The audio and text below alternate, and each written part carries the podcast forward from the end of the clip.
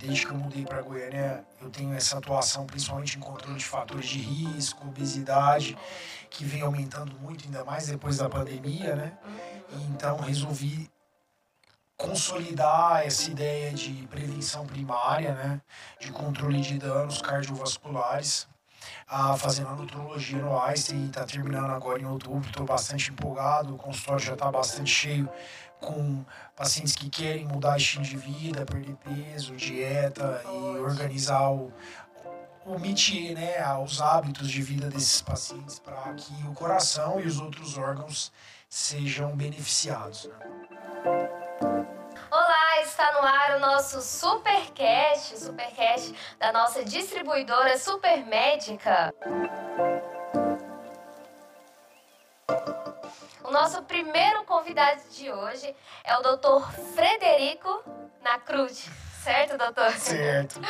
o doutor Frederico é especialista em é, cardio, cardiovascular, isso mesmo, doutor? Ele tem subespecialidade em imagem cardiovascular, atua na área de nutrologia há cinco anos e está finalizando sua pós-graduação em nutrologia no Hospital Albert Einstein, em São Paulo. Doutor, seja muito bem-vindo ao nosso Supercast, estreando aí é, essa plataforma que a gente veio com forma de trazer saúde para as pessoas, informação, literalmente. Seja muito bem-vindo.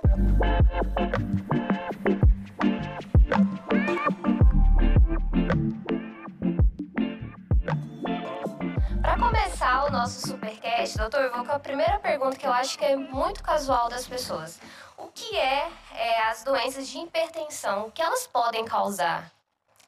A pressão alta é o principal fator de risco, né? O principal fator de danos ao coração e ao sistema vascular, né? as artérias, né? 80% do nosso corpo é formado por artérias, desde a retina ao cérebro, né? Tem aquela história de que com as veias e as artérias daria para dar uma volta no, ao mundo com de um, as veias e artérias de um ser humano, né? E isso é verdade, porque nós somos formados por um novelo de artérias. A pressão alta ela é muito prevalente. É 30% da população brasileira, em média, tem pressão acima de 140 por 90. Seja... Doutor, isso varia de idade? Como é que funciona isso? Eu acho que as pessoas devem ter essa dúvida. Tipo, ah, eu sou novo, não vou ter isso. Isso. A idade, é aí a gente já tem os fatores de risco para causar pressão alta. Né? A uhum. idade, quanto mais velho, a partir dos 60 anos, acho que 65% dos pacientes acima dos 60 anos vão ter pressão alta. Acima dos 70 anos, 70% dos indivíduos terão pressão alta, principalmente as mulheres. A pressão, a primeira, voltando à primeira pergunta, a pressão ela vai danificar os órgãos. É água mole em pedra dura, né? uhum. né? Gera lesão em órgão-alvo. A pressão acima de 140 por 90 ali. O coração bate mais de 100 mil vezes é. por dia. E isso podendo causar AVC, outras Perfeito. Doenças. As lesões, de, o, a pressão elevada, é, o coração batendo por mais de 100 mil vezes ao dia. Imagina o final disso. O final final é no rim, o final é na retina, o final é no cérebro. Então você vai ter lesões de órgão-alvo se essa pressão não for controlada. O principal é o infarto. As placas de ateroma, né, as placas de gordura vão se romper, vão se instabilizar por conta de picos pressóricos. Ah, o AVC, o AVC, o derrame, tá, 80% dos casos de derrame são de pessoas que tinham pressão descontrolada. A principal causa de insuficiência renal é de pressão alta. Então, a pressão alta é o principal fator de risco, o principal fator de danos ao nosso sistema e é muito prevalente. Doutor, você acha que atualmente a população está bem informada a respeito desse tema específico? É, a gente tenta, né? Existem muitos programas de uh, vários dias de prevenção e combate, dia da hipertensão, uhum. dia do combate, que tentam educar a população. Mas por ser um, um, um, um mal silencioso, que não gera sintomas, a maioria dos pacientes, apenas se a gente pegar os 30% da população brasileira, né? Uhum. Vamos pegar aí 20 milhões, 30 milhões de brasileiros dá até, pode dar até mais. 30 milhões de brasileiros. Apenas 25% desses 30 milhões vão estar bem tratados e nas metas. Então, 75% dos hipertensos do Brasil estão mal conduzidos. Metade não sabe, e da metade que sabe, apenas metade dessa metade, ou seja, 25%, a trata corretamente com o especialista. Então, fundamental esse tema, parabéns pela escolha desse tema, é um tema extremamente relevante e de alto impacto na saúde pública e nos gastos com saúde pública. Sim. Doutor, é... qual o primeiro índice? Minha pressão subiu, que eu sinto ali naquele momento? 90% dos casos de pressão alta, os pacientes não vão sentir absolutamente nada, é um mal silencioso. Caramba.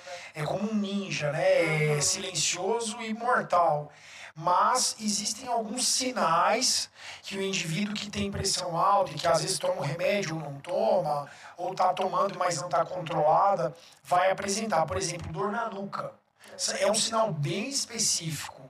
Dor na nuca na parte occipital, na parte mais alta, né? E dor cervical pode ser muito mais um problema de tensão, de coluna. Mas a dor na nuca, né? A dor alta na cabeça, É um pulsátil, é um dos sinais mais específicos. Outro sinal bastante específico, Isa, para a pressão alta é a micção noturna. A gente chama de noctúria, nictúria. Aham. O paciente deita 10 horas da noite, 11 horas, uma hora da manhã ele está levantando para ir no banheiro, três horas da manhã ele está levantando para ir no banheiro, 5 horas da manhã. Quando o paciente o pessoal que está em casa, o fisiológico, a gente amanhecer com a bexiga cheia, né? A gente vai ao banheiro aí 6, 7 horas da manhã, isso é o fisiológico.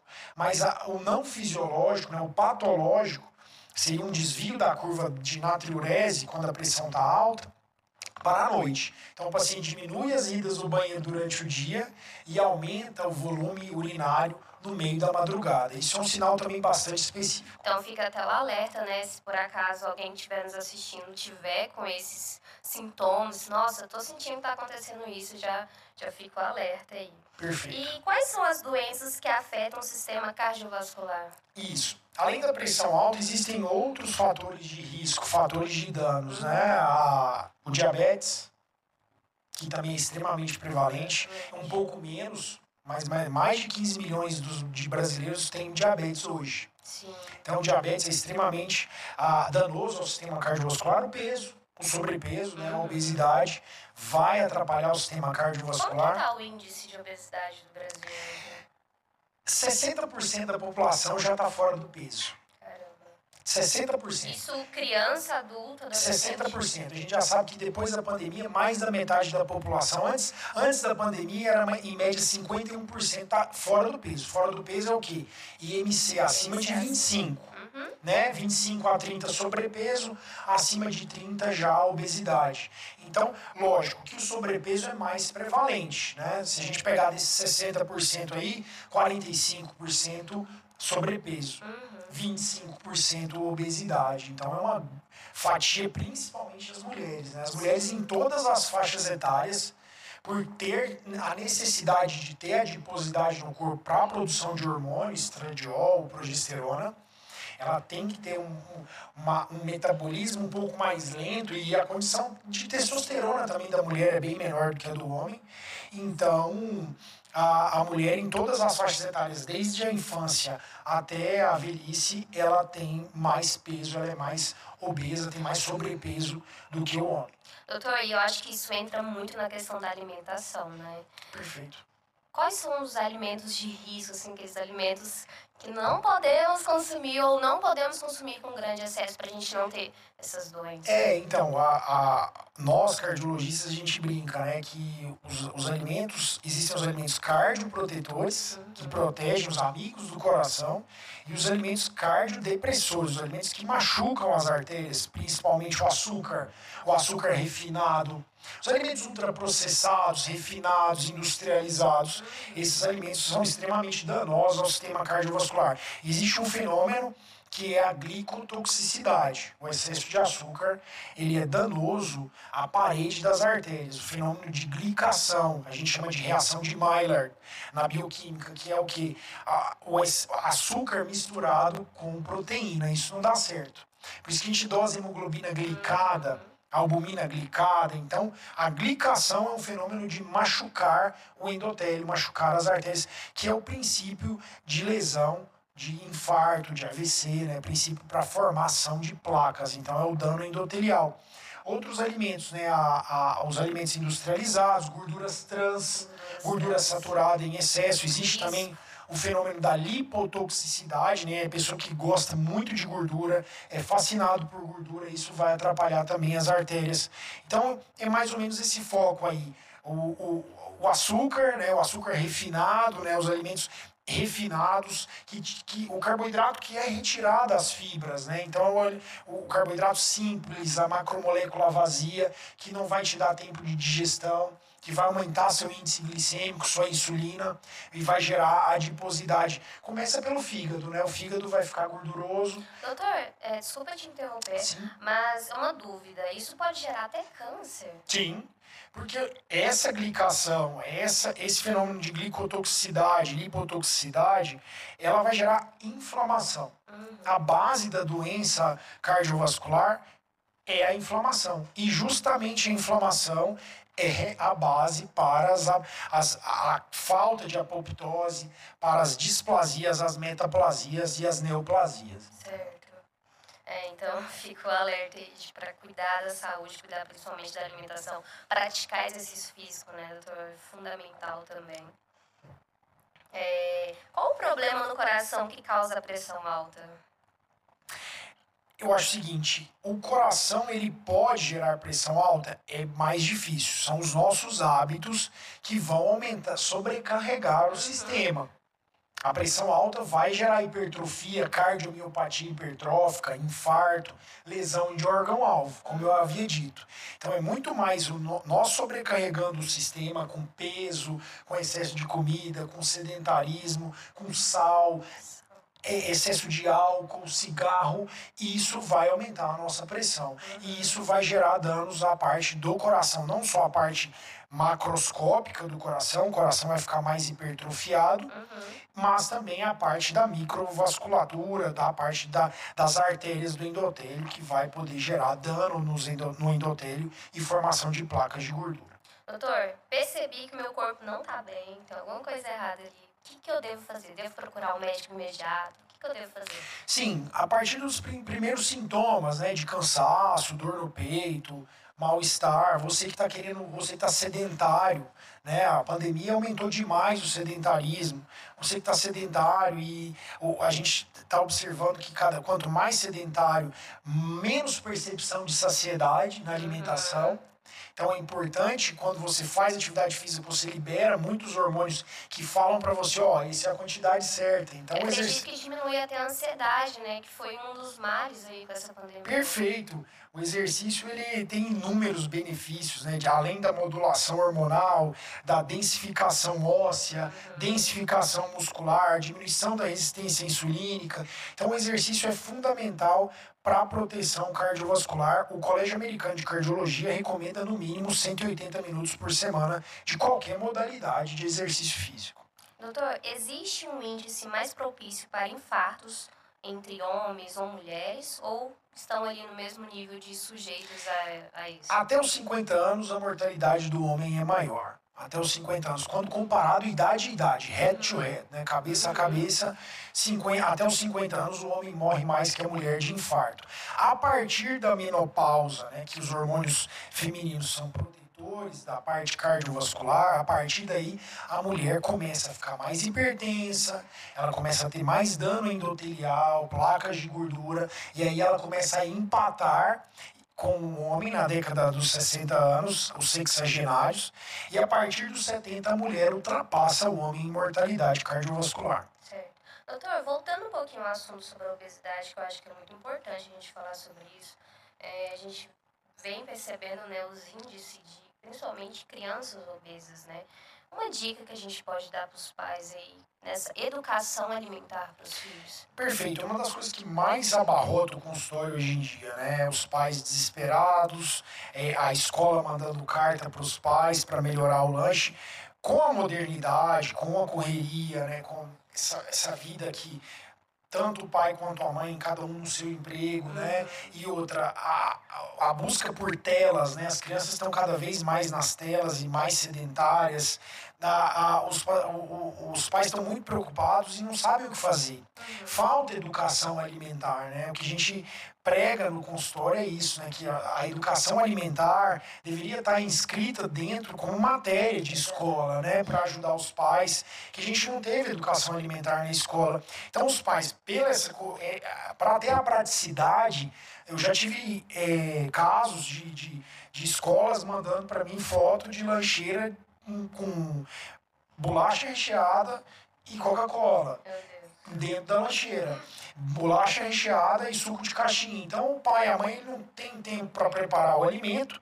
Então a modernidade, né, com o avanço das tecnologias, né, do, da, da velocidade que a gente tem que entregar ao trabalho, os resultados no trabalho, isso diminuiu aquele, aquele ambiente familiar de alimentação correta, de alimentação dentro de casa, né? Mais fast food, né? Comida industrializada.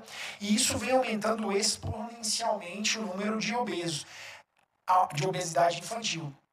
A prevalência aumentou da década de 70 até agora 239%, quando comparado com os obesos infantis abaixo de 19 anos, né? comparado com hoje. Então, a obesidade infantil, metade dos obesos na infância vão se tornar adultos obesos. E a obesidade é a gênese para síndrome metabólica, diabetes, alto risco cardiovascular. É, muito, muito risco. É, a gente está falando aí sobre questão. A vida sedentária contribui para o aparecimento desses sintomas?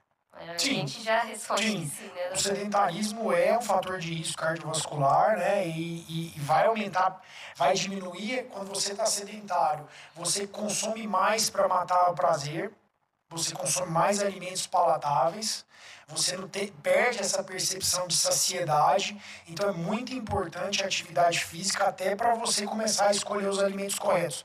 Voltando na, na questão dos pais, o que, que eu dou de dica para os pais? Procurar alimentação em casa, a hora da refeição é uma hora sagrada, ensinar o, o, a criança a mastigar, fugir das telas. O pai ele não pode dar o um mau exemplo, né? Ele fica no celular na hora do almoço, na hora da refeição. A hora do café, do almoço, do lanche, do jantar é um momento de congregar a família, de, de, de comunhão familiar. Então é um momento sagrado.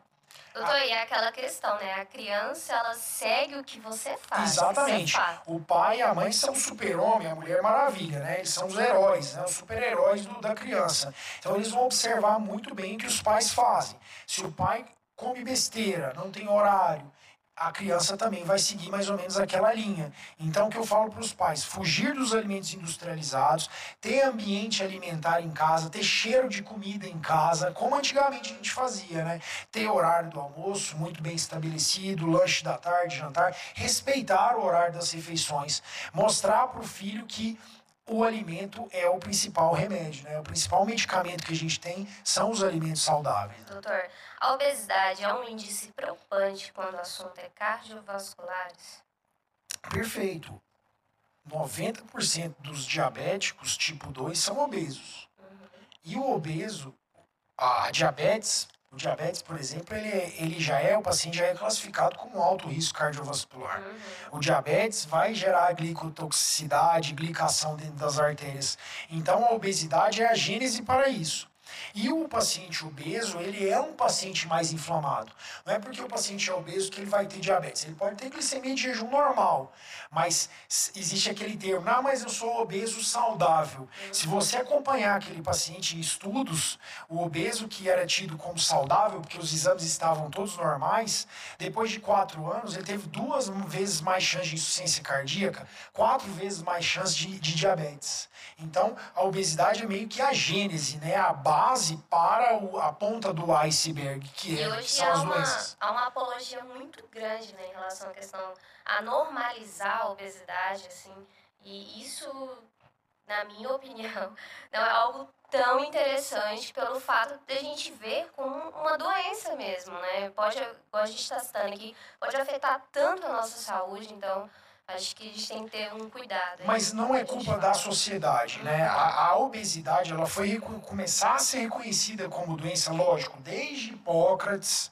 né? Já se mostrava que a corpulência a corpulência geraria danos aos órgãos. Né? E desde Hipócrates, que está lá antes de Cristo.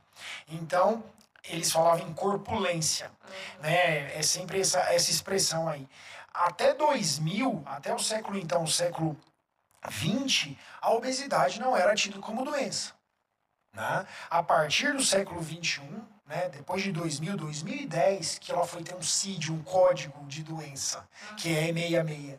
Então ela é uma síndrome, né? É uma síndrome metabólica, né? Você tem circunferência abdominal aumentada, aumento de chance de ronco, aumento de chance de pressão alta, de glicose alterada, de insulina, de inflamação. Então, e esse foi um erro, né? A gente já sabia que, tinha, que era um problema, mas sempre foi romantizada, né? Não, olha, é, é, é uma pessoa fofa, é uma pessoa, é um, é um outro tipo de beleza. A gente não está aqui para julgar ninguém. Sim. A gente está aqui para orientar e mostrar que aquela circunferência abdominal aumentada, mulheres com mais de 80 centímetros de cintura, homens com mais de 90 centímetros de cintura, devem procurar o especialista, devem procurar o auxílio médico, devem querer melhorar, né? Uhum. Querer estar melhor ao invés de querer ficar estagnado. É isso que a gente não pode, inércia médica. Sim. É, doutor, quais são as principais curiosidades que as pessoas provavelmente devem chegar no seu consultório, te mandar mensagem ali no, no Instagram, é, que elas não sabem sobre as doenças cardiovasculares que a gente pode desmistificar aqui? Perfeito. A movimentação no tórax. Uma das maiores sintomas de procura no consultório é essa movimentação no tórax e o pessoal achar que é alguma arritmia. Lógico, a gente não pode negligenciar o sintoma do paciente, mas pessoal, na maioria dos casos, essa movimentação no tórax é uma doença de refluxo gastroesofágico. O esôfago ele passa exatamente atrás do coração. Então, esse mal-estar, essa, essa movimentação errática no seu tórax, nada mais é do que uma dispepsia, um refluxo gastroesofágico. Mais da metade da população brasileira tem doença de refluxo gastroesofágico e isso abarrota o consultório. Outro mito que tem que ser acabado hoje: medicamento para pressão é para o resto da vida? Não. Se o paciente perde peso, se ele faz bem feito, né, ele não ele igual do diabetes. Uhum. O paciente diabético tipo 2, ele é totalmente, se ele tem atividade pancreática, se ele tem peptídeo C bonitinho ali, lógico que se ele vai precisar mudar o estilo de vida, ele precisa perder peso. O corpo está sobrecarregado, a corpulência, né, a obesidade está sobrecarregando o pâncreas, o sistema cardiovascular. Não é à toa quando se faz uma bariátrica, o paciente está lá tomando 10 remédios para pressão, a pressão é resistente, não abaixa de forma nenhuma. Depois que ele perde 40, 50 quilos ali, um terço, 30% do peso, a pressão despenca ele para de tomar remédio. O médico da bariátrica ele não foi lá e amaciou as artérias e não deu, fez um carinho no coração. Ele só reduziu o volume do, do estômago ou fez um, um desvio que fez o paciente perder peso. Então, medicamento, diabetes tipo 2, pressão alta, colesterol não é para sempre, pessoal. Sempre se você não mudar o seu estilo de vida. Ou seja, há uma luz no fim do Totalmente. É isso que a gente tem que mostrar para o paciente, porque o paciente chega dentro do consultório, eu falo para ele que é pro resto da vida, é uma paulada, né? Uma marretada na cabeça do paciente. E ele vai ficar mal. Aí ele não vai querer melhorar. Então, para eu buscar essa melhora do estilo de vida, eu tenho que mostrar as luzes, os caminhos, né? É outro mito. Ah, doutor, eu não bebo mais cer eu não bebo mais cerveja Pilsen, eu bebo Heineken. Heineken não tem açúcar. Mito. A Heineken é tão calórica quanto as outras. A cerveja Lager puro malte, ela é tão calórica e tão recheada de carboidrato e açúcar como as outras, entendeu? Então, tem muitos mitos aí, a gente não, a gente não lembra todos aqui, mas tem muitas curiosidades que o pessoal pergunta e que na maioria das vezes são mitos, são ditos populares. Sim. Doutor, é, nós abrimos uma caixinha de perguntas no nosso Instagram e eu vou falar algumas perguntas aqui dos nossos internautas. A Aline está perguntando, qual é o diagnóstico de dis, discrimia, dis, disritmia? Acho que é isso. É, a arritmia também é chamada de disritmia, né? Ah, Porque é uma falta do compasso, do ritmo, disritmia, né? É uma falta do ritmo normal do coração. Existem vários tipos de arritmias, né, Aline? Então, existem as benignas, existem as malignas, existem as extrasístoles. Resta você procurar um especialista para ele desvendar se é uma arritmia maligna, se ela aparece durante o exercício, se não, é só umas extrasístoles que são suprimidas na atividade física. Então, muita calma nessa hora sobre a arritmia. Deve ser mais um caso de uma jovem que tem movimentação no tórax e acha que está com arritmia e, na verdade, é doença de refluxo gástrico gastroesofágeo. A Lorena está perguntando: o que seria uma reação cardiovascular? Reação cardiovascular, é. talvez poderia, pode ser uma, um infarto, é, entendeu? Essa pergunta ainda não está muito, muito, bem clara, né? isso. Né? Claro, uma reação cardiovascular pode ser os sintomas, né? Quais são os sintomas, né? Quais são as reações que o corpo gritam, né? Dor no peito, né? Durante o esforço eu falo para os pacientes, o coração é um motor. Se o motor ele está querendo falhar durante o repouso, quando você coloca ele para acelerar no esforço, ele vai dar sintomas. Então, desmaio durante o esforço, dor no peito durante o esforço são sinais, mal-estar durante o esforço são sinais do que, de que seu coração pode estar em falha, em colapso. Então, vá até o cardiologista. Além das dores na nuca, micções noturnas, palpitações, né? Frog, a gente chama de frog, né? Que é aquelas palpitações no pescoço que são bem específicas para arritmias. Certo. A Maísa está perguntando: após o infarto, demora muito para que o coração volte à sua fração normal? Perfeito, Maísa, né? Isso. Excelente pergunta. Depois de um infarto, o infarto é o que? A interrupção do fluxo de sangue dentro do músculo, né? das artérias que irrigam o músculo cardíaco. Você vai ter um atordoamento naquele momento de toda a musculatura. É chamado de stunning. O coração fica nauseado e atordoado pós aquela porrada. Então, o coração ele vai ter um momento ali de maior parada da função, né, diminuição da função da fração de ejeção, e com o tempo, com as medicações, junto com a atividade física, com a reabilitação cardiovascular, o coração vai voltando à sua função. Lógico, dependendo do tamanho do infarto e, e, e, o tamanho da fibrose que aquilo ali vai gerar, né, pela falta de, de, de nutrientes, né, que é o oxigênio, né, que está dentro do sangue, você vai ter fibrose do músculo e aí pode ser irreversível, né? E aí você tem a maior causa de insuficiência cardíaca no mundo é o infarto agudo do miocárdio. Então depende do tipo do infarto. Se o infarto for pequeno, mas nesse, independente se ele é pequeno ou grande, vai gerar esse atordoamento, esse stunning que a gente chama nos primeiros três a seis meses. Uhum. A Salma está perguntando: uma aritmia cardíaca pode desenvolver insuficiência aórtica, eu acho que é isso. Tem insuficiência aórtica, ela está dizendo. Não, não. Uma coisa não tem muito a ver com a outra. Talvez a insuficiência da válvula mitral atrapalharia muito mais o átrio, e o átrio é um local de gênese de curtos-circuitos. Uhum o coração tem quatro câmaras, né? Dois átrios e dois ventrículos. Então, a insuficiência ou estenose aórtica pode aumentar o ventrículo. E lá na frente, né? O paciente que não foi bem tratado, não trocou essa válvula, vai gerar desencape, né? Vai, vai gerar fios desencapados e gerar arritmia, sim, mas lá no final da doença. Então, o mais importante, se você tem insuficiência aórtica, problemas na válvula aórtica, estenose, dupla lesão ou alguma outra valvopatia, procure especialista. Hoje em dia a gente tem cirurgias minimamente invasivas para arrumar essas válvulas. Certo. Na minha família já teve pessoas que infartaram. Pode acontecer comigo também? Perfeito. O infarto, ele, a, a gente tem que pensar que a doença cardiovascular ela tem os fatores modificáveis e os não modificáveis a genética, a hereditariedade, o gênero, a raça, isso você não modifica. Então, se seu pai ou sua mãe teve infarto agudo do miocárdio, principalmente precoce, se seu pai há menos de 55 anos teve morte súbita cardiovascular ou sua mãe menos de 65 anos, certamente o seu risco já é intermediário cardiovascular por esse fator não modificável que é a genética. Meu filho está com obesidade. O que eu devo fazer? Devo procurar um médico ou já começar a mudar a alimentação dele? Perfeito. o, o, a criança já fora do peso, o ideal é que seja levado. Na minha sala, é, uma curiosidade, na minha turma, a terceira turma de, de nutrologia no Einstein, ah, eu vejo muitos pediatras, porque eles estão se adaptando ao novo momento. E eu, isso é muito importante, né? Porque ah, eu vejo muitos pediatras mandando crianças obesas para mim, né?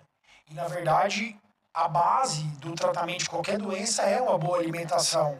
Então, na minha opinião, a nutrologia deveria ser matéria de faculdade, né? E não uma especialidade. Então, o, o a criança que já está fora do peso, a gente coloca aí, em média, a, a circunferência abdominal da criança metade da altura, mais ou menos, o máximo. Né? A criança se faz a medida da altura, a circunferência abdominal deveria, deverá ser a metade. Tem alguns, alguns guidelines que falam até 55 centímetros de abdômen para uma criança de 3 a 5 anos.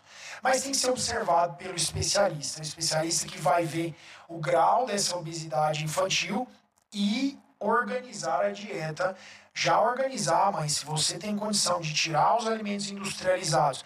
E o colégio, que o Colégio Americano de Cardiologia fala? Que criança é igual à atividade física. A criança ela deve, no mínimo, fazer uma hora de exercícios recreativos, atividade física, modalidade esportiva por dia. Uma hora por dia a criança deve. A criança tem que gastar muita energia. Muita energia, exatamente. Doutor, mudando um pouquinho de assunto, eu sei que você também é especialista nessa área de Covid.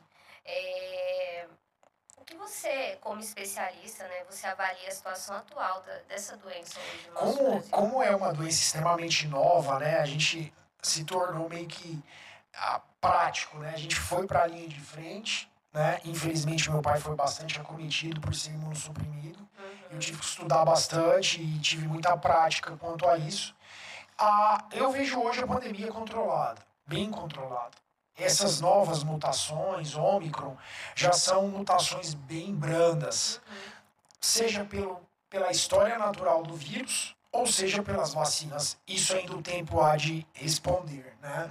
Ah, mas essa nova cepa, essas novas mutações já demonstram um, uma, uma a suavidade, né? Ficou mais branda a, os sintomas, né? Antigamente eram sintomas secos, de muita tosse, febre, acometimento pulmonar. Hoje já é uma uma cepa mais úmida, né? Mais molhada, de é, acometimento de vias aéreas superiores, sinusite lá para frente. Então, é mais ou menos, na Espanha já é tratado como uma gripe comum, né? porque perdeu potência. Né? Graças a Deus, a, o vírus vem perdendo potência e isso imunologicamente falando, né, pela imunologia, isso é natural de qualquer vírus, ele ir perdendo potência, né?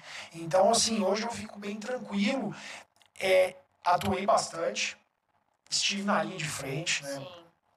Tratei vários pacientes com essa delta, que a delta é aquela P01 que veio do, do Amazonas, que era muito grave, uhum. pacientes com 70, 80, 90, 100% de acometimento pulmonar.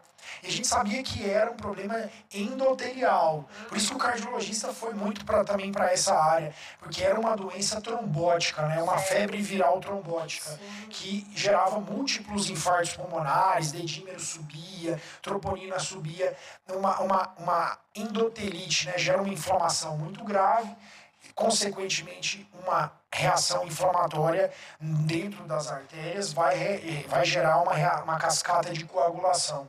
Uma hiper, uma, um fenômeno de hipercoagulabilidade sanguínea, e isso atrapalhava toda a microvasculatura pulmonar, principalmente. No começo a gente achava que teria muito acometimento cardiovascular, é, mas, mas graças a Deus, todo vírus, herpes, adeno, rino, ah, para influenza, influenza pode gerar miocardite, uhum. pode acometer, pode fibrosar o, meso, o, me, o mesocárdio, algum, a, a, o meio do músculo cardíaco.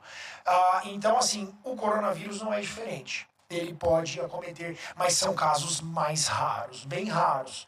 Lógico, no começo a gente achava que era bastante acometimento cardio, principalmente cardíaco, né, do, da musculatura, mas hoje a gente já sabe que é mais ou menos igual aos outros vírus. Uhum. É, doutor, é válido ressaltar também né, a importância da ciência em relação a isso também, né, as vacinas e E é isso. Também a proteção com a máscara, né? Eu acho que ajudou muito nessa questão da circulação do vírus. Então, Isa, há muita controvérsia ainda, né? Com uma pandemia, a gente tem que ter muito cuidado né, nas afirmações, porque passa seis meses, já, não se, já tem um estudo que mostra o contrário, né? Então, Sim. acho que o tempo vai dizer, uhum. graças a Deus a gente já sabe tratar, a gente já sabe cuidar de um paciente acometido pela Covid-19, a gente está bem tranquilo. No começo havia um pânico, né, tanto da parte dos pacientes até pra, pela parte médica, né, porque a gente nunca teve contato com o coronavírus. Era um vírus que a gente não tinha imunidade, certo. por isso toda essa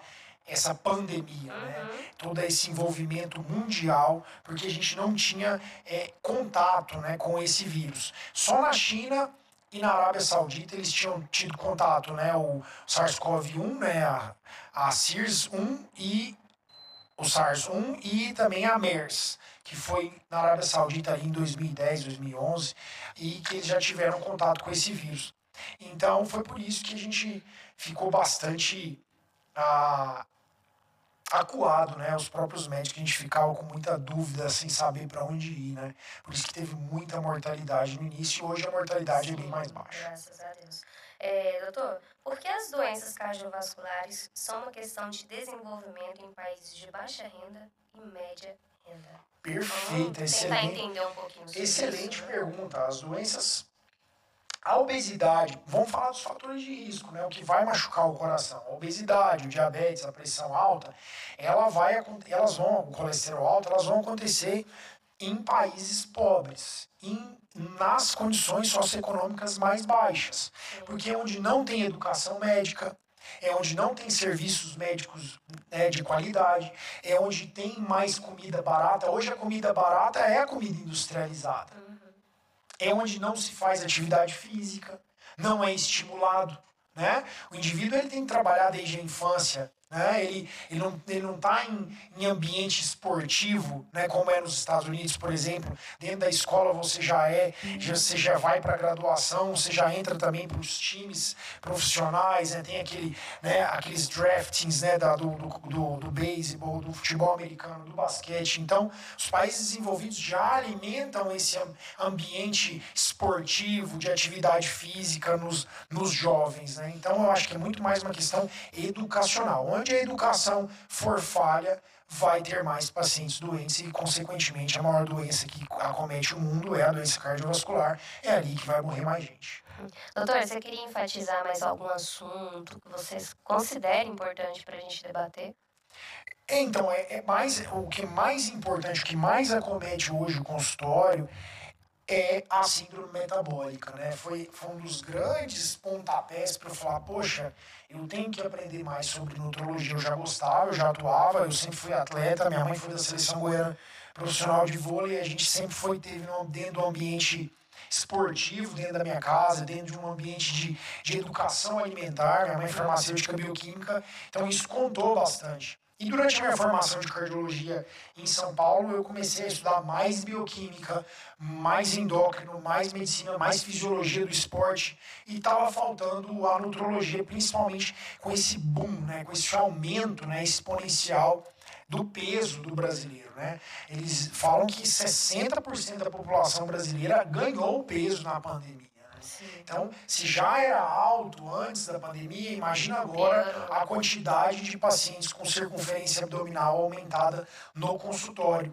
Então é isso que a gente tem que debater cada vez mais, né? Quais são as saídas? É atividade física? É uma dieta hipocalórica? Qual tipo de dieta? Qual tipo de estratégia que a gente vai fazer com aquele paciente? Se é um indivíduo ansioso, né, que a ansiedade aumentou muito, se é aquele paciente que desconta a compulsão dele no alimento, se é aquele paciente beliscador que ele, ele tem esse hábito e essa educação de atrapalhar o fígado dele entre as refeições. Né? Um açúcar que você coloca dentro do café é um, uma agressão ao seu pâncreas, ao seu fígado entre as refeições. Uhum. Entendeu? Então, é isso que a gente tem que debater sempre. Quais são, qual é o tipo do paciente, né, que vai chegar ao obeso? É o glutônico, né, aquele paciente que manda prato, né, aquele cara que gosta, que ama comida. Eu tenho alguns pacientes chefes de cozinha e é até bom trabalhar com eles porque eles eles têm muita é, é muita criatividade para montar Uhum. pratos saudáveis, Saudáveis, entendeu? né? Então a gente tem essa essa percepção de que a educação alimentar, se for para ter mais outro podcast, me chamem principalmente nessa nessa tecla aí da educação Com alimentar. certeza. Eu vou estar sempre à disposição porque a gente sabe quais são os alimentos nocivos, a gente sabe qual é o caminho correto. Eu falo para os pacientes, quando você me contrata, quando você me aciona, você está instalando um GPS dentro do seu Boeing, dentro do seu avião. E o GPS vai fazer o quê? Você sair da turbulência, sair das nuvens carregadas que ele está vendo já lá na frente. Né? Doutor, eu quero muito agradecer a sua participação. Pode ter certeza que foi de bastante informação. É, hoje eu aprendi muito aqui. Eu tenho certeza que quem vai nos assistir vai aprender bastante. Quero agradecer a sua participação no nosso podcast. Seja muito bem-vindo à Supermédica. Seja muito bem-vindo ao nosso estúdio. As portas estão sempre abertas para você, se quiser falar alguma coisa. Isa, muito obrigado. Obrigado a agradecer ao convite da Supermédica, o primeiro podcast eu estar aqui é uma honra, tá, pessoal? Eu tô, estarei sempre à disposição. Eu sempre falo, né? Educação médica nunca é demais. É uma informação, é uma frase que você fala. 90% dos infartos são preveníveis. Já gera aquela, aquele gatilho daquele paciente, poxa, a cada 10 infartos, 9 seriam preveníveis. Por que, que eu não vou procurar um cardiologista? Por que, que eu não vou procurar um cardiologista moderno que vai me ajudar? Por que, que eu não vou instalar um GPS dentro do meu, da minha Ferrari? Para evitar danos. E isso vai fazer com que ocorra menos morte, menos morbidade, menos eh, famílias a, a ceifadas pela doença cardiovascular, que, que é o que mais mata no mundo. Muito obrigada, doutor, pela sua participação. Quero agradecer a você que nos acompanhou até aqui. E fique com o nosso próximo programa, nosso Supercast. Até a próxima.